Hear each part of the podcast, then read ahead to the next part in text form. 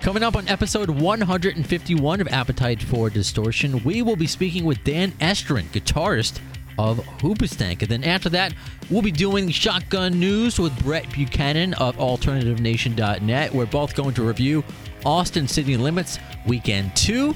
So stick around. Welcome to the podcast. You know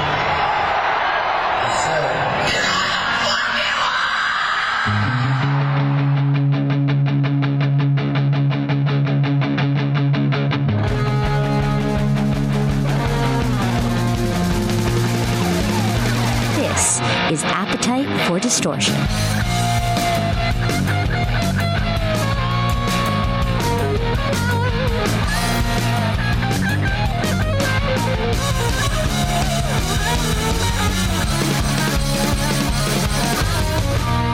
And welcome to the podcast. Appetite for Distortion, episode 151. My name is Brando. Thanks for hanging out for another edition of this Guns N' Roses themed podcast, this GNR Bar Mitzvah party of a broadcast. Uh, coming up momentarily, we're going to be joined by, uh, of both via phone, two guests today. I guess uh, that's how we can we can phrase it. Dan Estrin, the guitarist of Hoobastank. I don't know where you were when uh, Hoobastank broke, but uh, they really bring back strong college memories. Uh, for me, I saw them way back when. I think it may have been called WWE World here in the city. I don't know what it's called now. Maybe the PlayStation Theater. They played with Blindside.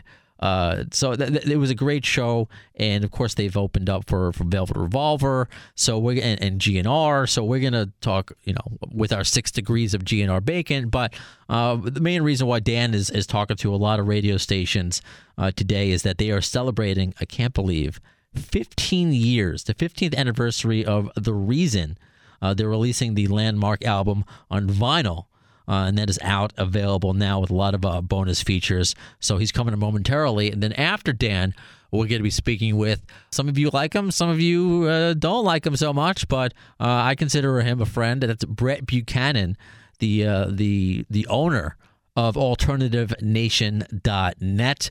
Brett and I finally got to meet in person at Austin City Limits. So we're going to give our review of that. And also, Brett was the first one to break the news uh, to the world. And if you've been online recently, everyone is picking up this story how Rick Dunsford, just a regular Guns N' Roses fan, is becoming somewhat of a household name in the GNR community, has been banned from all Guns N' Roses for, uh, shows for the rest of his life. Such a shame, really, but we'll we'll talk more about that later. But first, on the line, Dan Estrin from Hoobastank. Such a pleasure that I get to meet you uh, today and speak with you on the phone about Hoobastank and some other stuff that we'll get to.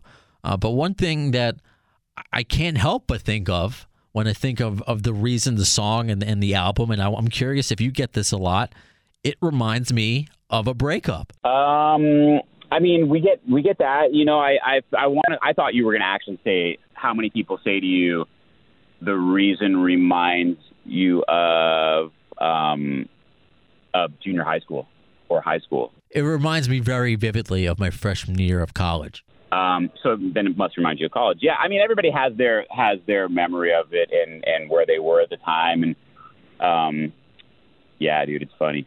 It's cool though. I mean, it's something we're all very proud of. Does it feel like it's been 15 years since the album came out, or does it feel like yesterday for you? It could feel like both, to be honest with you. Um, it feels like yesterday to a degree because I'm constantly surrounded by it. Um, it hasn't gone away, and you know, a lot of a lot of musicians just kind of don't collect stuff, don't hang on to stuff. They're not nostalgic. They don't care about memorabilia of their stuff. I don't know. I, I happen to. I like. I'm proud uh, of of everything, and um, you know, I have uh, photos, video. I, I filmed everything. I took my camera with me everywhere since day one.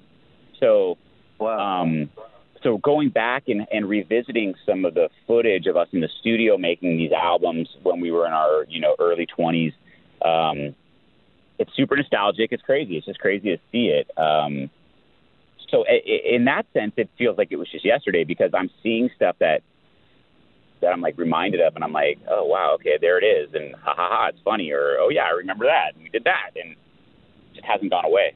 Does it mean anything different to you 15 years later? Are you a different person than you were when that song came out? It, it, it you know, I think the reality of, of of it all has has hit me a lot more, and um, when people talk to me or tell me how they feel about the song, I think that I can I think I appreciate it more now than I may have back then. Not that I didn't appreciate it back then, but I was younger. I was probably a bigger prick, um, maybe a little bit. Uh, I don't know, dude. You know, when you're younger and you're confident and you're just killing it and you're doing well, uh, maybe you act a certain way. I, I just, it was more normal back then. Every, every little bit of success seemed like, okay, this is normal. This is the, this is the next natural progression for us. Whereas now, we're not in that boat right this minute. We're not selling 100,000 records a week. We're not all over television like we were. We're not all over the radio like we were. Um, so uh, it's just it's weird. It's a weird. It's just a weird place to be in, but it's killer. I'm not complaining about it in any way. It's been amazing. It's been absolutely amazing. Sure, I understand. Now, if you couldn't tell from the name of this podcast, we look at everything through guns and rose-colored glasses. Uh, anything with a, a connection, six degrees of GNR bacon connection to to GNR. So uh, while introducing you, I, I told my audience I saw Hoobastank when you guys first broke with Crawling in the Dark, and at the time it went with my my then girlfriend, and she was the one that really got me into Guns N' Roses. Now I can't believe I just discovered this, but you and Doug once did an acoustic version of Civil War. So I was wondering if you could talk about that a little bit. Well, real quick, you got into Guns N' Roses then, not not when Guns N' Roses first came out. Well, I was a fan. She just made me an Uber fan. She was the first person to sit me down and and watch all of Welcome to the videos uh, with me. So I was a fan, but she just you know kicked it up a notch. Gotcha, gotcha, gotcha.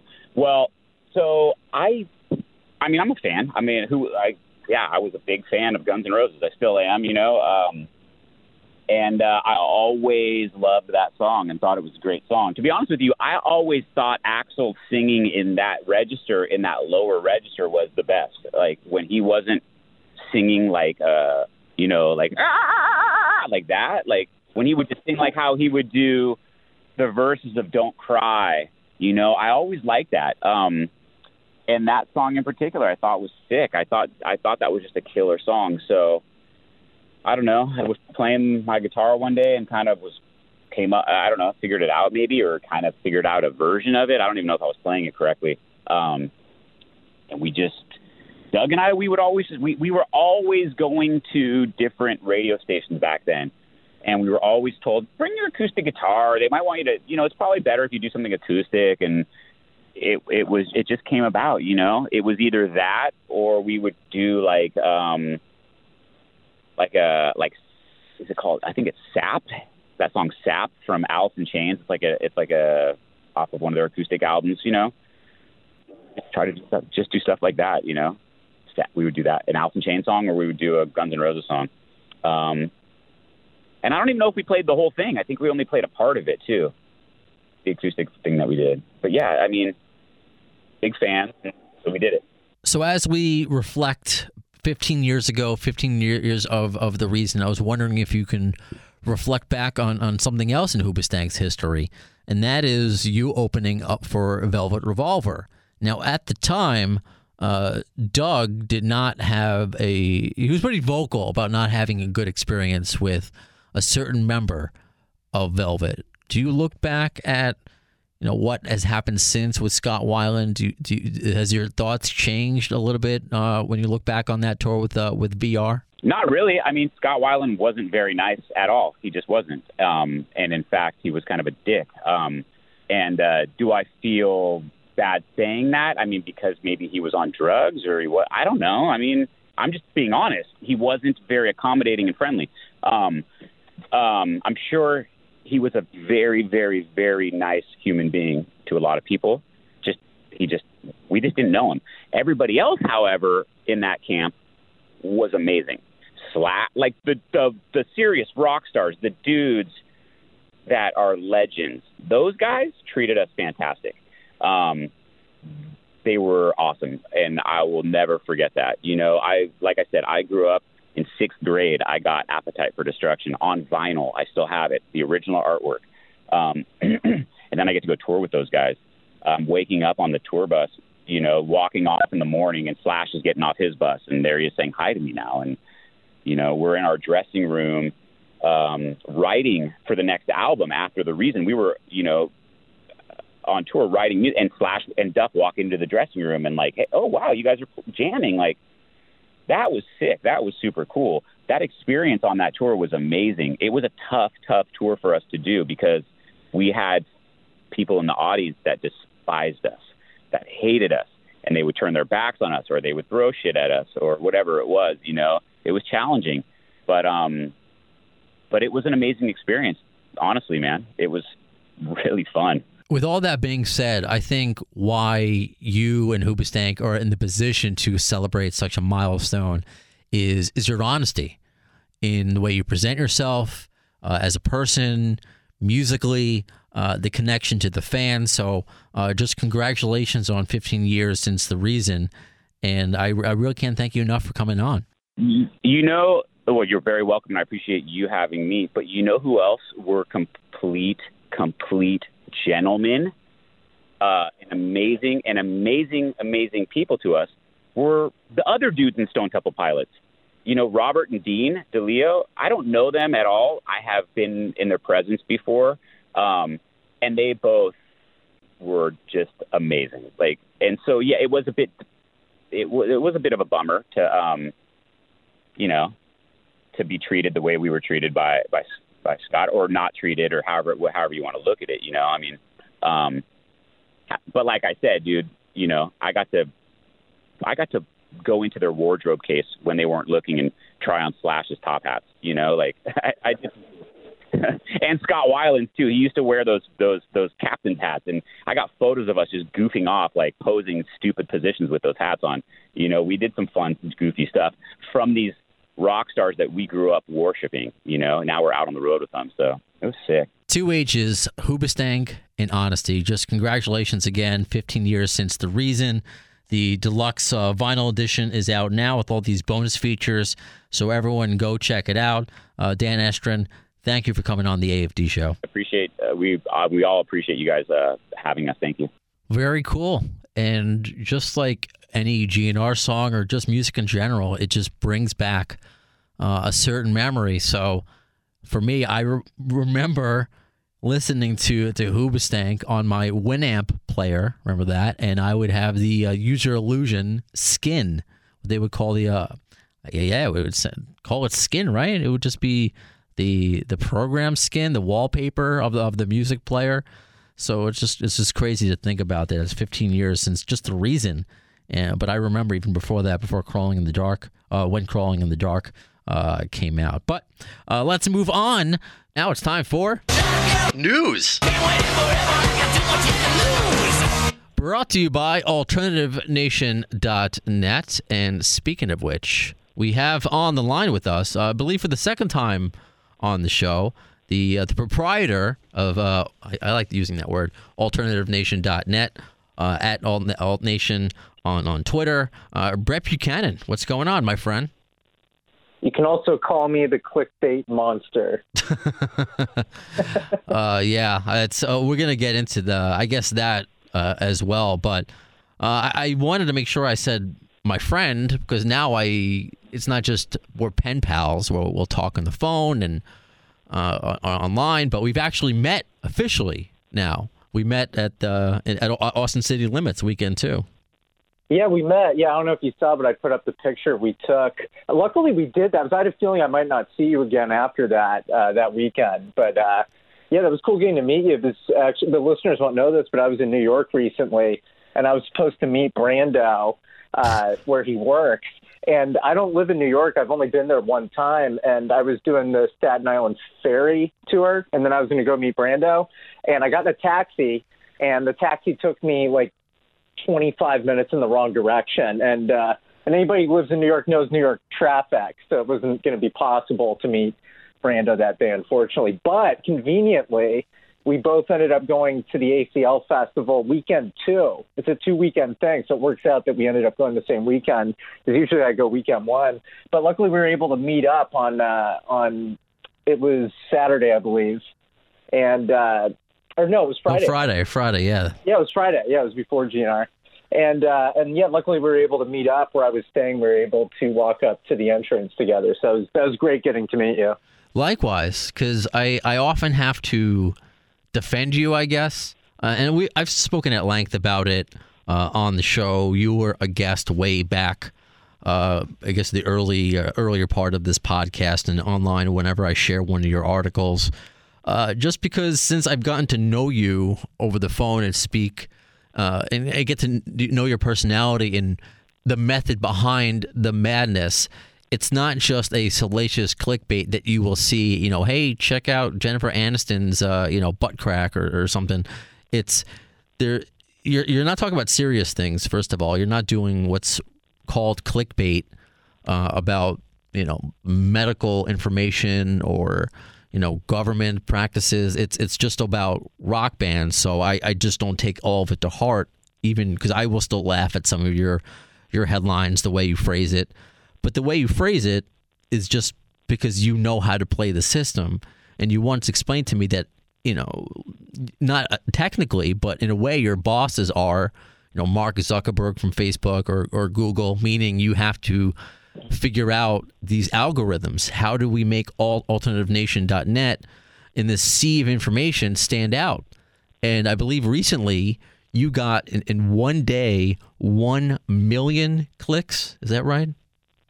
Yeah, yeah. I mean, I, you know, I don't like you know bragging about numbers or anything, but yeah, I mean that was a great day. But yeah, if anybody, we, we don't want to bore Guns N' Roses fans the whole episode. If anybody wants to go back, they can listen to the interview I did. But you know, basically what I try and do, like like say for example with Guns N' Roses, is rather than people having to go to like every Guns N' Roses forum to see what's going on, I collect what's going on on those forums because obviously people are interested in that. There's fans on there, and I know people can have an issue with the headlines and stuff, but a lot of that is like that's just what people will read is that headline, you know. But but I hope people will judge the actual content of a lot of the articles rather than some of the headlines. It's like my reading habits are a bit different. You know, I'd rather just go to websites, read all the stories, don't really care about the headlines.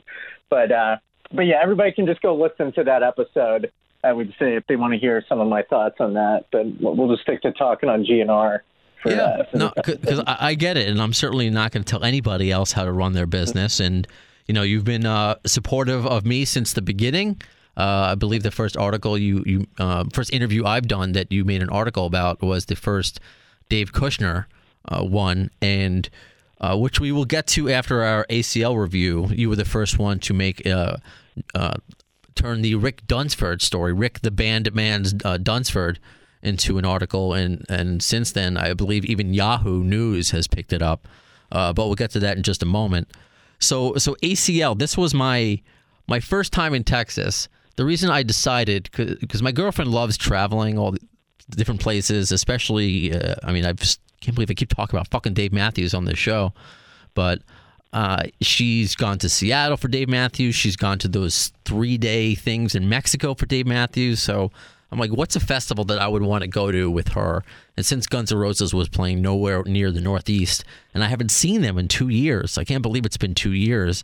I'm like, let's let's make this happen. I want to see the Cure. I think that would be really cool. Uh, also to experience uh, with the, with the kids the the Billie Eilish as uh, as they call it.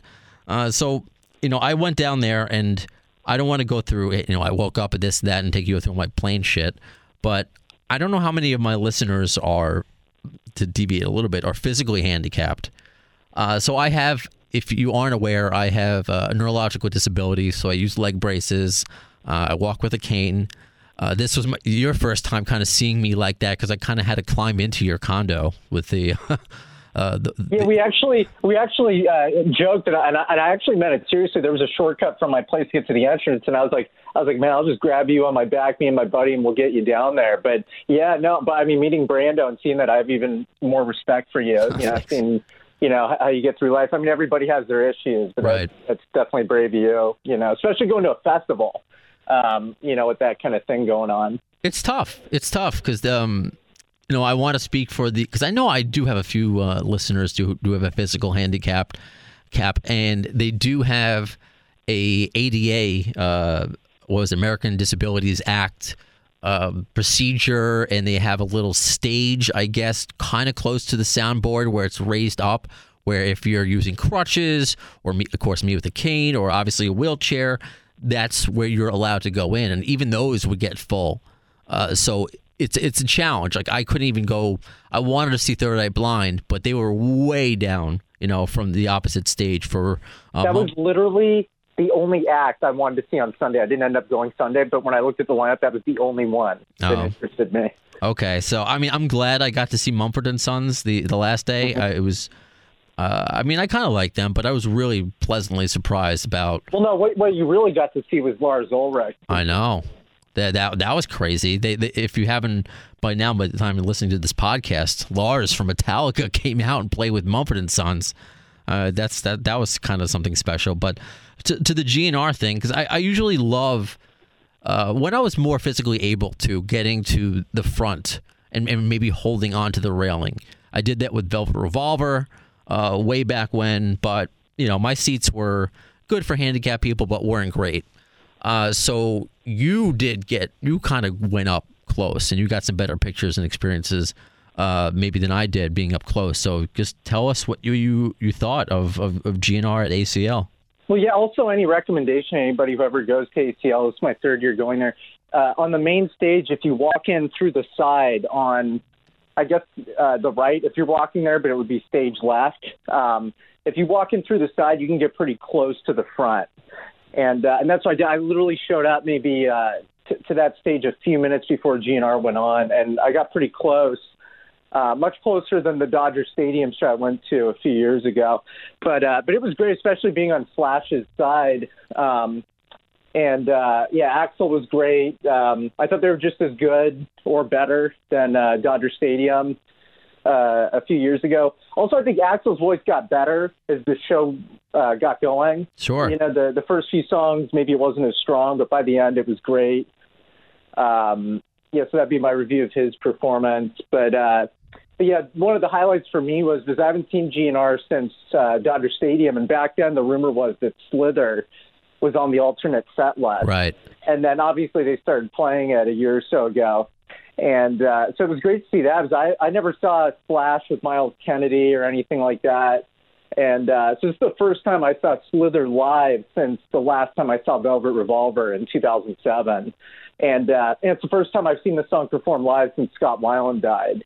So it, it was pretty cool to hear Axl Rose sing. I guarantee you Scott would have gotten a huge kick out of Axl singing Slither, because despite their petty media feud, I actually talked about it with Scott right before he died in the interview.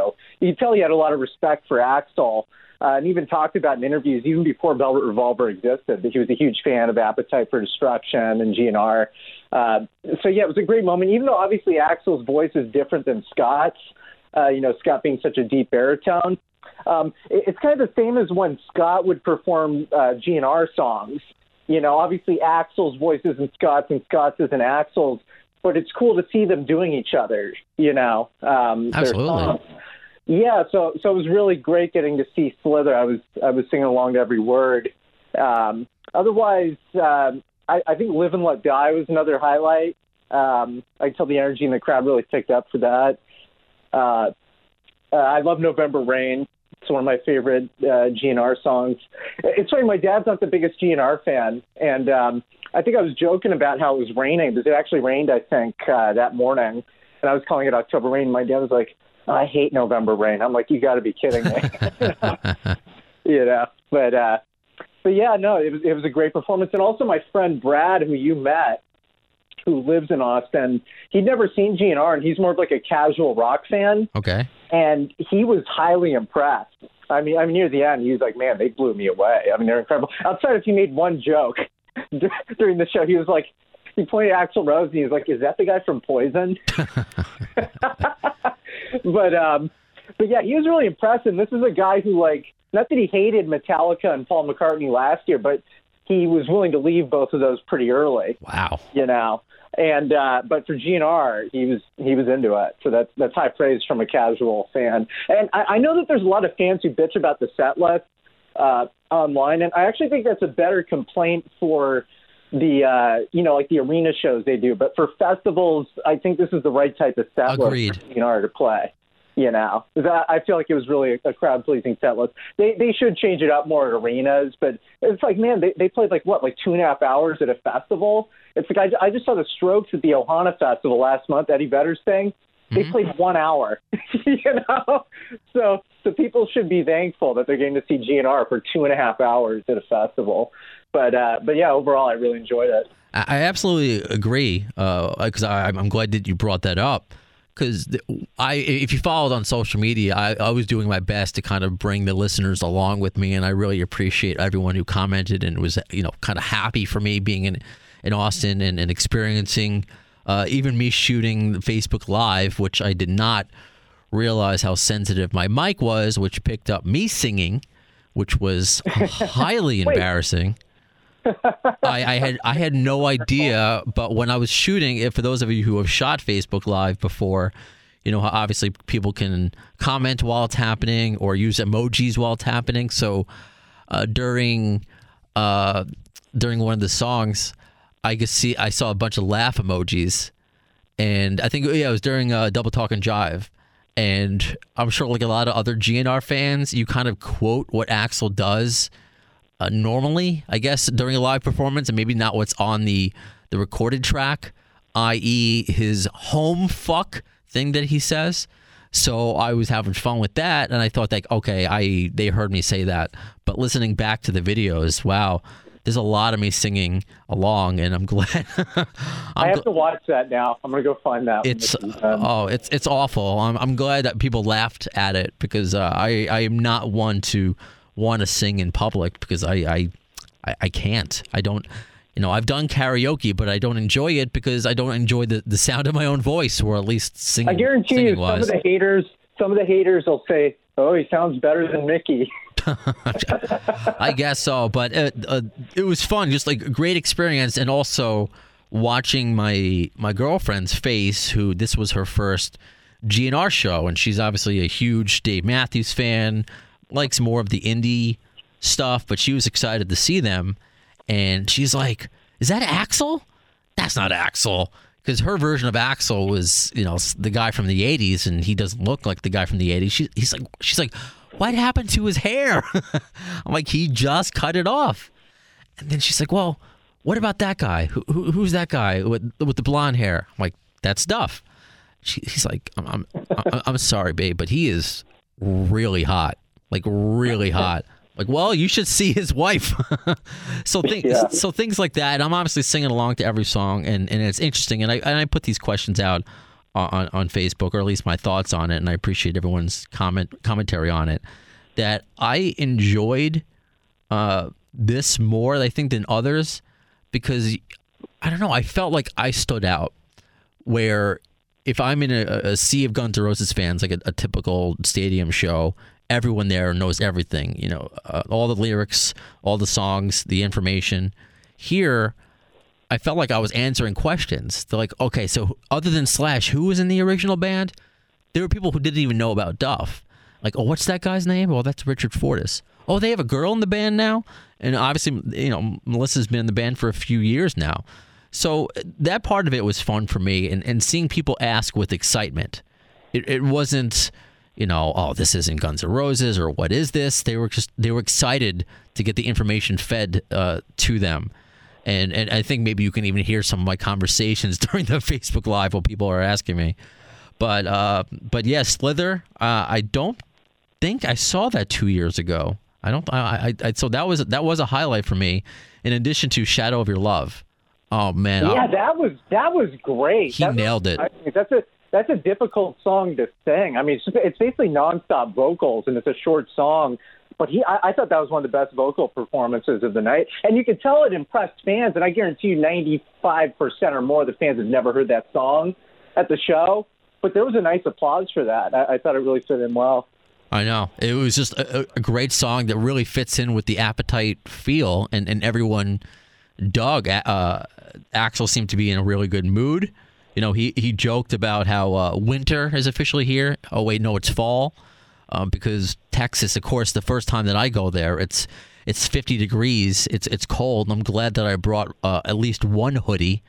Uh, I, I brought I brought nothing but Guns N' Roses shirts in my GNR uh, Lies hoodie, uh, so I was very prepared. Um, I even had my Guns N' Roses hat, but for the most part, I wore my Houston Oilers hat, which I got tons of compliments on. I don't know. I, I kind of there's always a method to my madness as well, as far as like what I wear and things like that. Uh, but no, it, it was it really was great. And then afterwards, when it ended, I, I heard a security guard go like, "Wow, that was a lot of Guns N' Roses." I'm like, "Well, if you want to go to the actual one of their shows, they play for a half an hour to an hour more."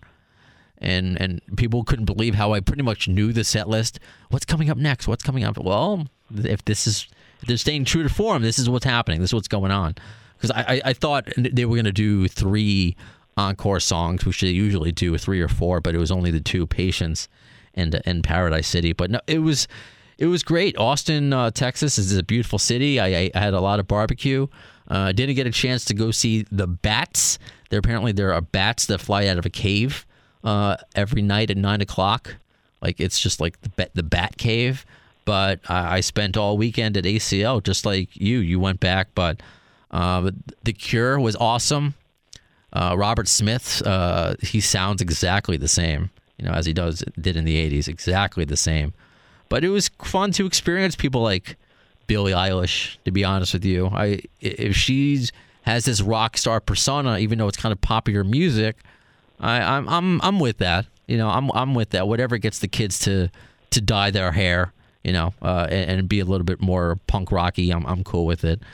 Uh, and then, as you mentioned, I guess kind of wrapped the weekend with uh, with Mumford and Sons, which was which is cool. But after Friday, after seeing Guns N' Roses, I, to be honest with you, I joked, half joked with my girlfriend. I'm like, "Can we go home?"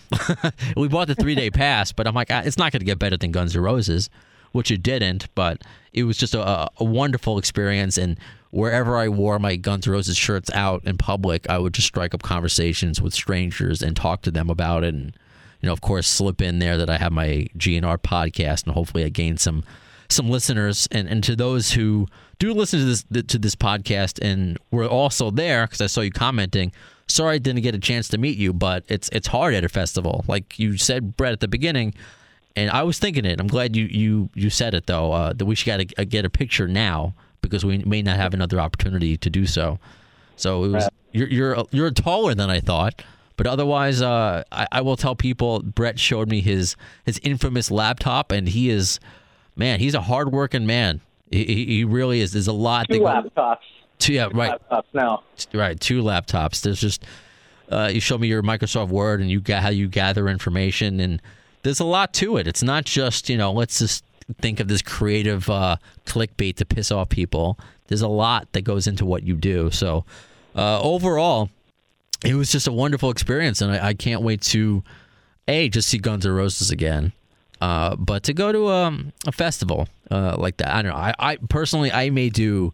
I mean, this is another story uh, in itself, but I may do a wheelchair again. I mean, it, instead of me just doing my cane thing because it's just a lot of walking and just so I when I saw a lot Guns, of, a lot of fast walking teen girls to go by, especially on Saturday. Yeah, I know. For and, and, and for Lizzo, I, I, didn't get to see Lizzo. I mean, I really didn't care about seeing Lizzo, uh, but no, it's just a lot. So when I went to go see GNR, I sat in the ADA seating, you know, like a few hours before. At least just get to the front of the eight of the handicap seating, you know, so nobody's. Did you my... see? Did you see Raconteurs? Oh, the Raconteurs. Yeah, yeah. The so Tours. I'm probably saying it wrong. I'm probably saying oh. it wrong. Who cares? Jack White's uh, band. I mean, I, that's no slight to the other great musicians. Maybe a, uh, it was not meant to be a slight. Uh, but no, Jack White was really uh, cool to see as well. He's got some uh, some big mutton chops going on right now. Oh yeah, he was great. He's he's probably. Uh, it's funny. My friend was asking me, "Who do you think's better, Slash or Jack White?" And, and actually, and I, and I was like, well, Slash definitely is the more unique and innovative player, you know. But I don't know. I mean, maybe if you went on a technical level, maybe it'd be Jack White. But it was a great getting to see both of them. Then also Friday, uh, in between that, who I saw for a few minutes. I, I think I saw some crappy rapper for a few minutes too, just for a laugh. That Oh, I, I can't remember his name now. I his name. Remember the hell it was? Uh, it was like Denzel something, right?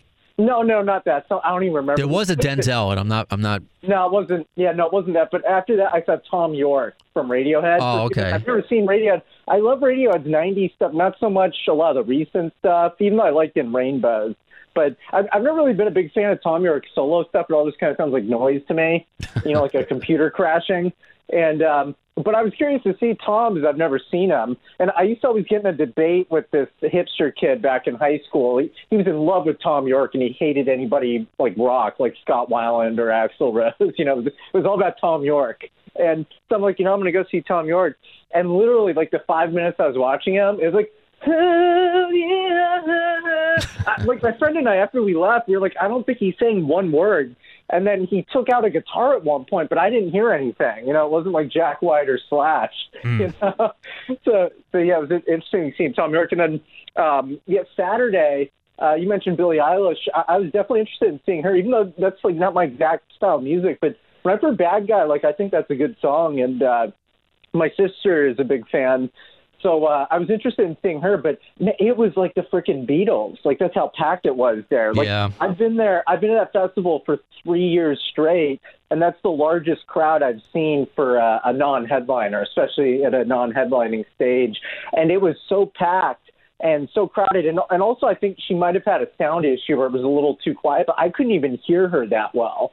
Like I heard people talking around me almost louder than I heard her performing. Um, that's why I only watched part of her set. But I, I was impressed though by what I saw, and especially how she was connecting to a big audience. I mean, there was a lot of teen girls, but at one point I saw like a 50 year old guy who looked like a tough guy. and I looked closer. I took a picture of it. I put it up, and uh, and he had on a Billie Eilish shirt. So uh, there's definitely, and then obviously like Dave Grohl and and all these guys are big fans of hers too. But uh, yeah, I was impressed by what I saw. I just wish the sound was a bit uh, louder. And then also I saw a bit of Gary Clark Jr. Okay. Uh, I'm. s- I'm sorry I missed Saturday. him. Yeah, no, he was great. My my friend Brad's a big fan, and uh, yeah, that, that that was a great performance. And then uh, Childish Gambino. Um, so, so I watched the beginning of the Cure's set. I, I've already seen them live. Okay. Um, when I saw them, it was 2008, and it was the Cure. Uh, who else was it? It was the Cure, the Killers, Scott Weiland. That's the first time I met Scott Weiland. Okay. And Kanye West was a surprise performance. This is a, an old KROQ show in 2008. But I didn't think the Cure were that great at that 2008 show. Uh, but the the beginning of their set that I saw, I, I was pretty impressed by. I thought Robert Smith sounded better than he did 10 or 11 years ago. Um, I could see pictures of you and, and a few of the earlier songs. But then I, I did go out to see Childish Gambino. I've never seen him, and and I used to watch Donald Glover on the NBC show Community. Sure. So yes, I was interested in, in seeing live, and I like a few of his songs, you know, like This America and, and a few others. Redbone. Yeah, I was really, yeah, and I was really impressed by him. Um, it's not just a hip hop thing. There's kind of like a, a Prince, uh, Michael Jackson type of vibe a bit too, and there was a lot of instrumentation. You know, like guitar, bass, drum. He's really talented. He is, and I think that Yeah. might have been his last performances performance as Childish Gambino because he's Yeah. just one of these, you know, celebrities that likes to do, which I respect, different things. So I think he's retiring that uh that act. I don't buy that. Yeah, neither do I. I mean, it's there's too much money to be had. And I remember though, even before Community, his TV show, my my one of my brothers would show me his. Uh, it was like a web comedy series. Uh, it was called like Derrick Comedy. So yeah, Derrick Comedy. They did a movie too. Uh. Okay. So that was great. I, I got to see uh, Kellie Pickler, so I got to experience my first country show as well. Which, uh, but so you know what? Going off what you just said, and we'll we'll get to the Rick stuff too in, in a moment. So watching the the Billie Eilish crowd, the Lizzo crowd was even bigger, which was crazy because I think they made they put the uh, the video up of her on another stage in addition to the one that she was performing on. So it was like it was out of control, but it was on the other side. I was waiting for uh, Mumford. I wasn't getting trampled by the the Lizzo crowd. But I'm watching, you know, th- th- those kind of fans. I'm watching the Billie Eilish fans. Uh, I forget the name of the rapper. It was Denzel something. And, you know, uh, he, I, it's not my it's not my genre of music, but I can respect what he was doing. But just watching the crowd and because I we, we, as rock fans we're like, okay, who is the next? And I wanted to I compare that to my you know internally to myself to the Guns N' Roses fans, and what made me really happy was that I saw plenty of young Guns N' Roses fans, like kids, and not just with the the GNR shirts their parents uh, put on them, but they're they're rocking out. What's your favorite song? Welcome to the jungle. I heard somebody ask. So that was that was great. That there is a parallel, somewhat, between Guns N' Roses fans and the Billie Eilish and some of the younger acts. That they're that GNR can still rel- relate to a younger audience and not just uh, uh, the old folkies like well me or older. I'm getting up there. How, how old are you now? 27. Jesus Christ! I'm sure there are people laughing at me because I'm only 36. But no, it was it was really nice. I was just watching the crowd because I wanted to see this is a festival crowd. Are they really going to appreciate Guns N' Roses like well the AFD sh- show listeners do and the diehards uh, do? But people were really blown away. My my girlfriend said like, "Wow, I was really really impressed." You know, how like how does he how does he do that? How does he sing for that long with no breaks? That that's what's impressive. Like he's running around. And another thing, Axl picks his spots. He picks his spots if you pay attention. The wardrobe changes and the solos. that was something else too. She was like when he when he came out with the white leather jacket and the white uh, cowboy hat, and she's like, "What is he doing?" I'm like, he, he used to wear, you know, a catcher's protector from baseball and assless chaps, and you know, this is this is Axl. He's eccentric. It, it is what it is. it, it, but so I mean, it was fun. And uh, uh, one last thing I really took notice, and it was really, it's just great to see at this point in time, of course, in Guns N' Roses history, when he's introducing the band, and he introduces Slash left, uh, last, and he's like, and and on guitar, rah, and on guitar, rah. All right, I'm gonna really gonna milk this, and on guitar, rah, Slash, and and everyone just knows Slash. And uh, oh, I'll, I'll end it here. When we took the, uh, we were taking uh, ride shares everywhere. Didn't rent a car. So on the Lyft home, well, very interesting people. Every Lyft driver was uh, a person amongst uh, onto himself or herself. One person actually almost drove away with me not even fully in the car yet. so that would have been fucking. So I almost died, I guess. Uh, but we got into a car with this. Most of them were young, but it was this old guy. Uh, country music was blasting in his SUV, and he's like, "You guys have fun tonight." All right. I thought he was just going to be an asshole, and uh, he's like, you know, uh, I I heard Guns N' Roses played tonight. You know, it is. I I I, I lost respect for Axl, but then I gained it back. I lost respect for Axl when he decided to continue the band just by himself. And you know, this I am I doing? I don't know if I'm doing a good uh, Southern accent. Just by himself You forgot y'all. y'all by himself, y'all. Uh, and, but when you think of Guns N' Roses as Axl Slash, but I gained a lot of respect for him when Brian Johnson went down and he filled in for AC/DC and he did such a great job. Uh, so so it was just, and we started talking the whole way home about AC/DC, and I'm like, I, they should be working on a new album, this and that. And he's like, I haven't talked about AC/DC since my in three years since my daughter left home. You're making me have to go online when I get home and look up some AC/DC. And it was it was just really cool, just talking again to all these different characters about the band that uh that we love, and it was just a overall successful uh successful trip. You should give that guy Jim Breuer's uh, phone number. I'm sure they'd have some interesting conversations about taking over. right on and uh, of of course you know along as you know i'm on vacation I'm, I'm still checking social media and the story that you broke um i don't i guess you officially broke as a publication because it was on the gnr forums and uh that's with our uh, the friend i'll call him friend of the show i i i, I don't want to uh, sugarcoat it. I mean, he's been a really nice guy to me online and on the phone. Uh, that's Rick Dunsford, just a a fan from what is he from Mississippi? I I, I think he thinks from Mississippi. I forgive me, I forget. Uh, but he was one of the. I have a hidden. Uh, I have some hidden episodes now, hidden tracks. So if you remember the Leakers Revenge episode, he was I remember I couldn't find that when I was looking for it when I did the story. Okay. I was trying to find it, and I, and I was like, interesting. Oh, so if you if you can never find if you can't find an episode of mine, just ask me and I'll send it to you privately. Some of them Right. I, I just don't want to.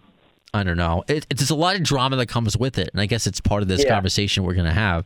Uh, he was one of of a few investors, I- for lack of a better term, that bought the 2001 House of Blues show, where Axl came back with this all new band.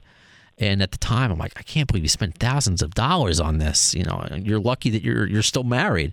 But he was a nice guy, and you know, uh, even though I may not have his, have his line of thinking, like I'm a obviously I'm obsessed with GNR if I have a podcast, but I'm not going to spend thousands of dollars on unreleased music or uh, unreleased footage. Uh, but he was one of several that has been part of this uh, recent leak gate with all these uh, Chinese leftovers that have come out. Uh, a lot of instrumentals, uh, something that we, I think it's real. One of the set lists that we saw on the alt set list was a song called Hard Skool. We'll see if that's just Guns N' Roses trolling uh, the trolls or if that's real. But Rick, since then, uh, he flew to a show or in Wichita, Kansas, and if you haven't read about it, again, you just, you go online, you can just bump into the story. But you know, as you are usually, Brett, you were on top of it first. But um, but Rick was banned by the band. He was pulled at a line after the whole, you know, he got in, he paid for his tickets, flight, and everything. He's pulled out and said he will be arrested if he goes to any Guns N' Roses show ever again. And you know, my first, you can tell me your thoughts, but you know, it, it's because I've spoken about this um, over the course of the podcast. I think it's one thing if he was the guy that so- sold the material that wasn't his, uh, if he stole it, but if he's just a fan, one of many that bought it, why is he getting such a severe punishment? I just think, you know, and I, I, I don't want to walk on eggshells because I don't know Guns N' Roses management. Uh, I, I, I just I want to be nice. I want to be diplomatic. I want to be the, the Sweden of the, these conversations because I would love to. You know, I'm, I still knock on wood. I, I am so lucky that I got Richard Fortus on the show or and Dizzy Reed for a minute and a half. But I would like to interview these people as my career goes on. So I don't want to burn any bridges. But I mean, as a I, I would like to say, as, as in, in a friendly way, I just think that it was messed up to ban someone from a show that is not a danger to anybody else, who's not a physical danger to other fans, not to the band, not to himself. When there are fans out there like that that aren't getting the that aren't getting that punishment, why did Rick deserve that punishment? So I just didn't think it was it was fair, like at all. He didn't deserve it. I mean, if you want to be angry at him, if you if you're gonna ban him, ban the whole lot, ban the whole lot of people. It's just it just didn't really seem like why him because it, maybe he was the most vocal, but he has shown me uh, some. I'm not going to really reveal the, the content or the uh, of it all, but he has shown me some conversations about uh, between him and Fernando, the Guns N' Roses manager, and this is all kind of public knowledge now because Rick has uh, at least done one radio interview, which I'm very glad that he did. Uh, that he was kind of helping GNR. You know, once they found out all about it, he was kind of assisting them in the investigation. And uh, you know, there was a document signed that Rick wasn't going to leak any material, and, and unless he's a master manipulator and a liar, you know, I, I tend to believe him that he wasn't because he wasn't the only one that bought the stuff, that he wasn't the one that leaked it. So why again is he being punished only because he's the only one in grasp that you can say, you know, I can't get all these other people, I can get you, so fuck you. I don't think that's right. Not after someone who's seen over 30 Guns N' Roses show shows. Uh, he just named his newborn son Axel. Um, again, he's not a danger to anyone. Where there, there, it's a fact that there are fans out there that are that could potentially be a danger to the band. That's when you should get banned. Uh, so uh, I'm just really disappointed. You know, I still love this band all these crazy stories make up why I guess the love hate relationship goes with this band, uh, but it, it separates them from everybody else because who else would this happen to but Guns N' Roses? Um, so that's that's kind of my, my thoughts on it. I, I wish it didn't happen. Uh, Rick seems to be handling it pretty well. He, as I, I saw, GNR Central is reporting on his uh, trolling job because he Rick is pretending to at least pretending to go to these shows He's he's like, oh, I'm gonna be. Uh, I'll see you at ACL. And I'm like, are you really gonna go down there? He's like, no, man. I'm just. I want management to waste their time. I'm like, okay, okay, that's He's kind of he's kind of he's kind of like Enzo Amore from WWE. and he's going to show up. He actually did it once, but not others. oh man, what was his uh his, his major ca- catchphrase? Was uh oh uh, yo yo, how you doing? Realest guy in the room. Uh, yeah, yeah. It's been a while since I've heard it. sure, sure. Anybody watched the Ruby knows. Bada boom! Realest guys in the room. How you doing? But yeah, with this Rick thing, I've read a lot about it, but even if you've read a lot about it, you still don't really know everything. So what I'm saying is just based on what I've read. And I mean, it, it literally seems like you could write a no- novel about all this Yeah. online Guns N' Roses insanity and the police.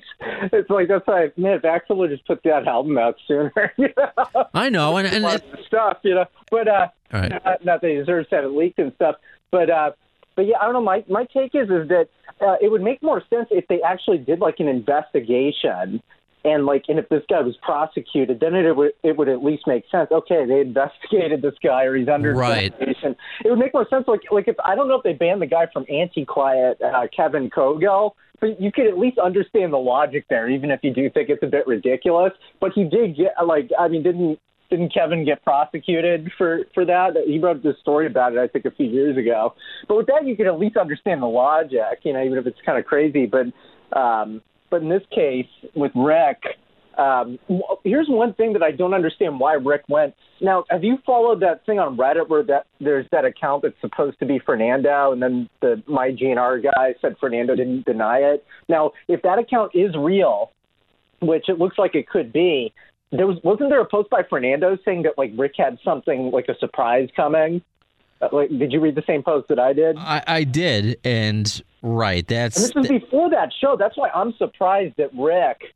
Um, not not that I'm thinking it should have happened to him. I think it's really screwed up, and I can't believe that Rick got on a plane and went to a, a GNR show with VIP. If he read that post by the manager of the band, if I read that by band, I'd be like, man, I ain't going there as much as I love the band. I know, no, but, But, uh, Rick is a he's a he's an interesting breed. He's He's kind got of. He's he's got a- balls. I'll, I'll give him that. he, he's a free spirit. He's he's a nice guy. Because I, I that's what what bothers me. Because you're right, there is a lot to this story, and if you only get part of it, uh, I, I think that really changes the narrative. So you really have to get the full scope of the people, the other people involved, uh, Rick's uh, timeline throughout it all. And again, he he's just a unless he's this crazy liar, uh, just a, a fan who bought music. Uh, because a lot of now, what we're talking about now is some public information that you can read on my GNR forum uh, and some threads. Because there was a leaked uh, conversation that Rick had uh, when he was talking about this whole ordeal, and it sounded very, if not exactly the same as the private conversations him and I would have. So it wasn't like I heard two different versions of Rick's story. So he seems to be very consistent uh, from what I can see and what I've been told.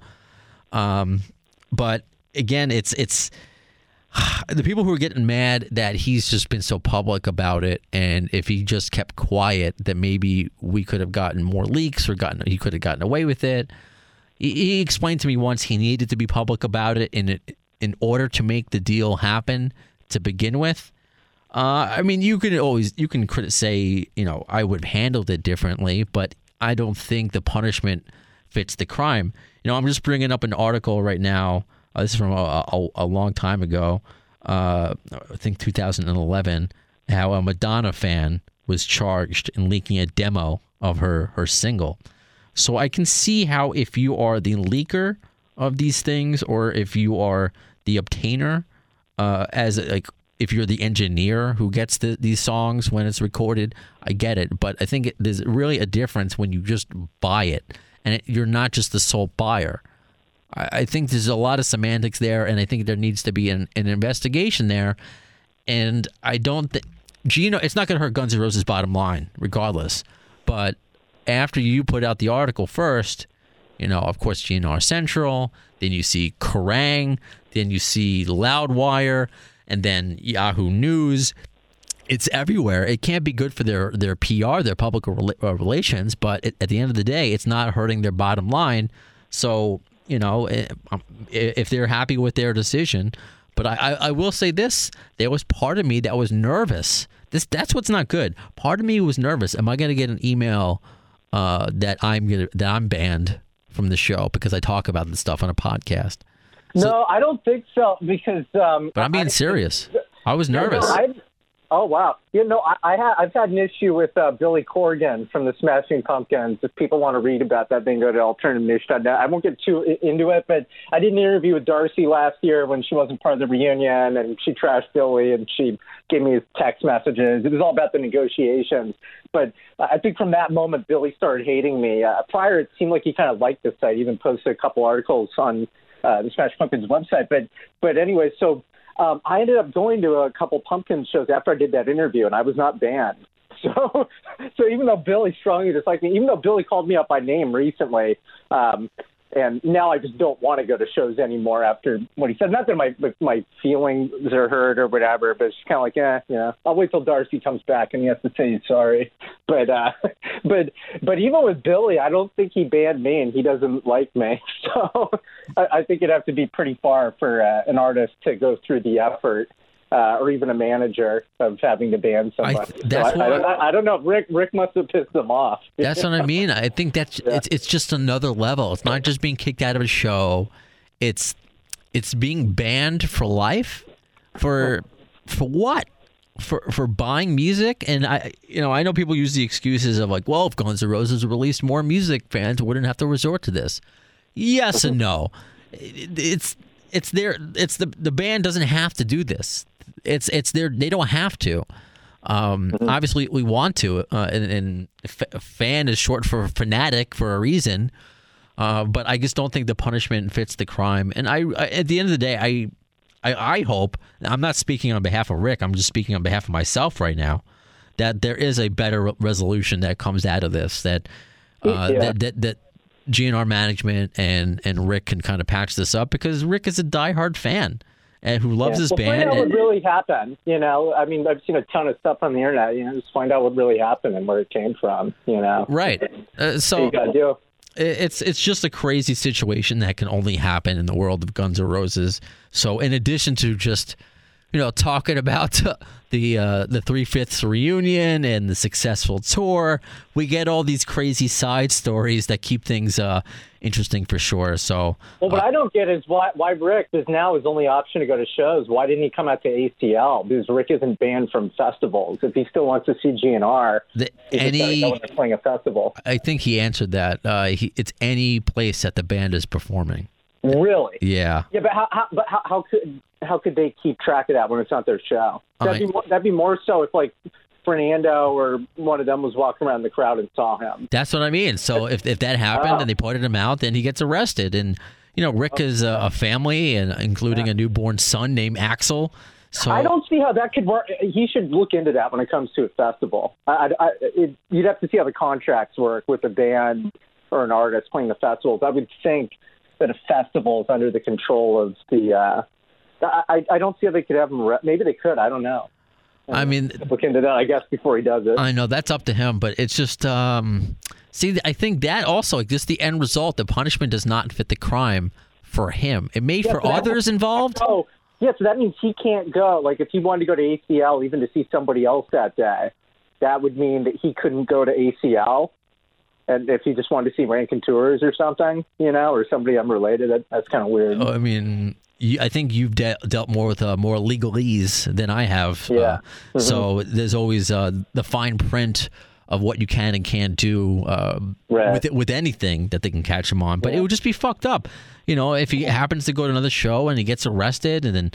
You know what happens to his his family? I mean, I'm not going to say he's going to get locked up for for years, but that's not something that you know a family should go through, even if it's just sitting in a cell for a night. It's just if you, you should only be banned if you're a fucking danger, if you're a dangerous person. Otherwise, other this is just a think the punishment. Arrest, arrest is, the arrest thing to me is over the top. Even kicking him out, you can understand that, but to have somebody arrested, I mean, at least to say, to say hey, you're you're banned from shows. If you show up, we're going to kick you out. But man, to have somebody arrested, you know, that's That's uh, next level. So obviously, they they uh, GNR management is very upset. Uh, maybe not just.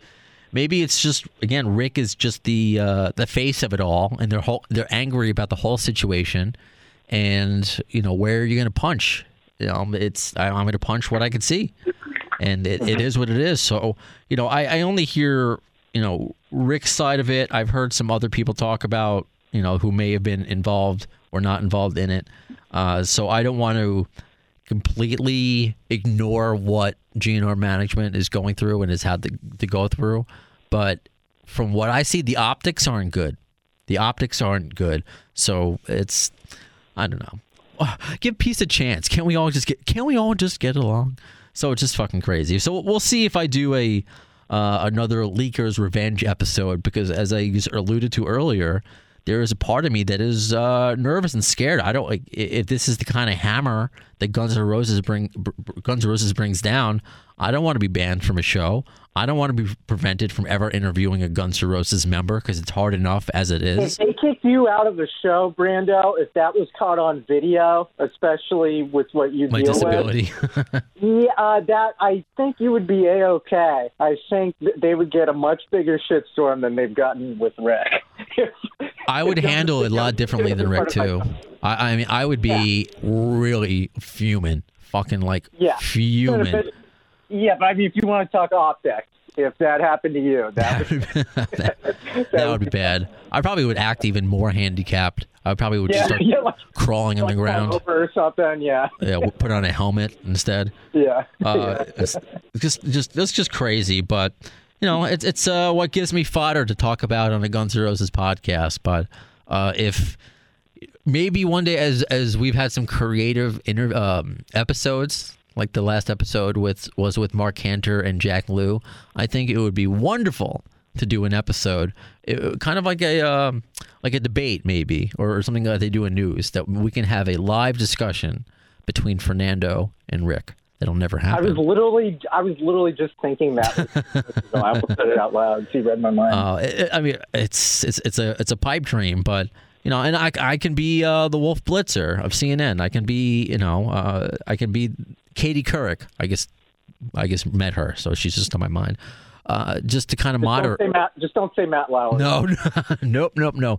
I respect women. Uh, just to, uh, to to mediate it because a lot of the GNR history, the bad blood, seems to be based on miscommunication. Band members, management, fans. So if we can get the communication right, maybe this can have a, a happy ending. So uh, we shall see. We shall see. So, uh, Brett, anything um, new you want to talk about Alt Nation? Any articles uh, up there that you want uh, people to, to, to check out? Because, again, I, I know you're always going to cover stuff that uh, we're doing here at the AFD show for those who are uh, maybe slow in catching up to episodes or want to have a transcript of a certain uh, section of an interview. You're always on that. But anything uh, anything else going on in the world? Well, yeah, yeah. By yeah, by the time this episode's up, this article might have been up for a few days, but uh, yeah, there's there should be an article up about uh, the Reckless Road book and how it almost became a movie made by James Franco. Yeah. So that that should be up. I just wrote it, so could Oh. be a week old by this point, though. So you can go look it up on alternativenation.net. Right on. Yeah, that was one of the uh, the interesting tidbits that Marc Canter uh, gave during that interview, and that was just uh, a lot of fun. So, you know, uh, as long as I don't get banned from uh, the radio or doing this podcast, I'll, I'll keep doing it and talking about, you know, anything related to Guns N' Roses, whether it's hands on, talking about the band, talking about the set list, talking about the tour, or we're going to talk about all these fringe things, fran- uh, bands getting uh, fans getting banned, uh, some some good classic stories. Um, you know, I hope you you don't mind me saying uh, thank you to uh, UltimateGuitar.com because as we're recording this, they just picked up a uh, a cool steel. I think you actually did it first too, as well. Yeah, yeah, yeah. They picked up on later. No, I like Ultimate Guitar. Yeah. Yeah, you did it No, first. It was the interview. I, I've, ta- I've talked to uh, one of the reporters on, on that site, and he's he's been pretty cool to me. Yeah, um, sometimes I talk to uh, to Marco over there. Very nice. But they picked up the story from the Steel Panther interview that I did that Axl uh, was was napping, and they were not allowed to sound check because Axl was napping somewhere within the vicinity of where they would be Yeah. sound checking. Well, well, that's well. It's a funny story. Makes sense. If I were him, I'd do the same thing, man. It's got three hours every night. You know, it's like, come on. Oh, absolutely. Absolutely. No, uh, it's it's just a funny story.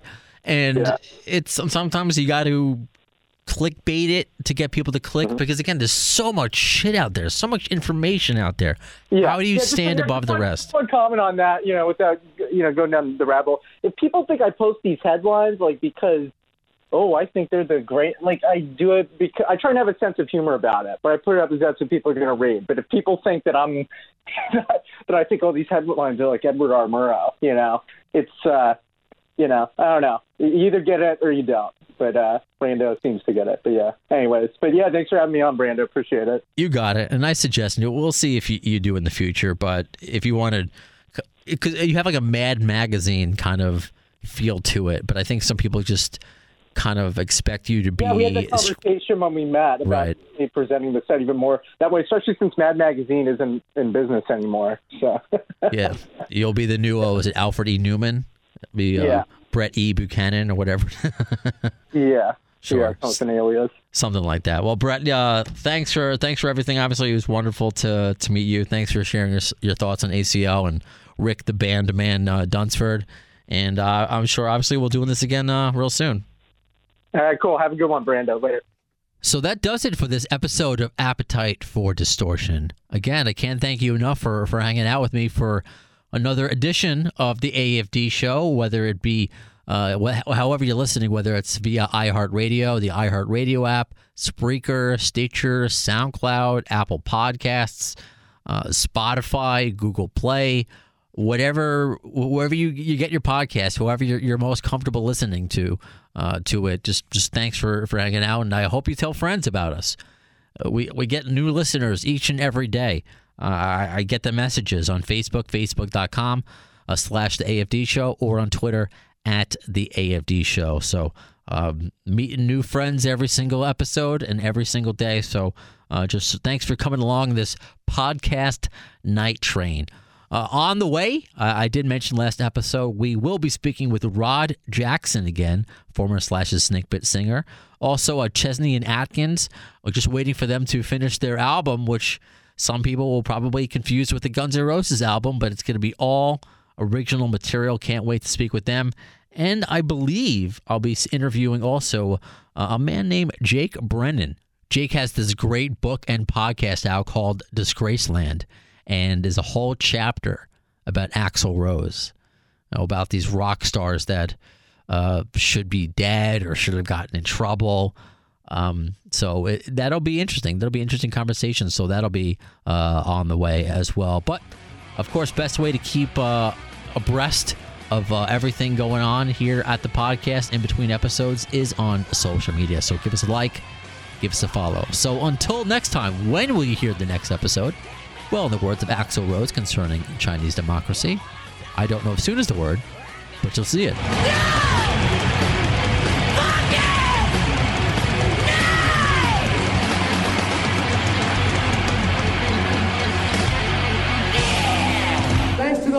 security, I'm going home.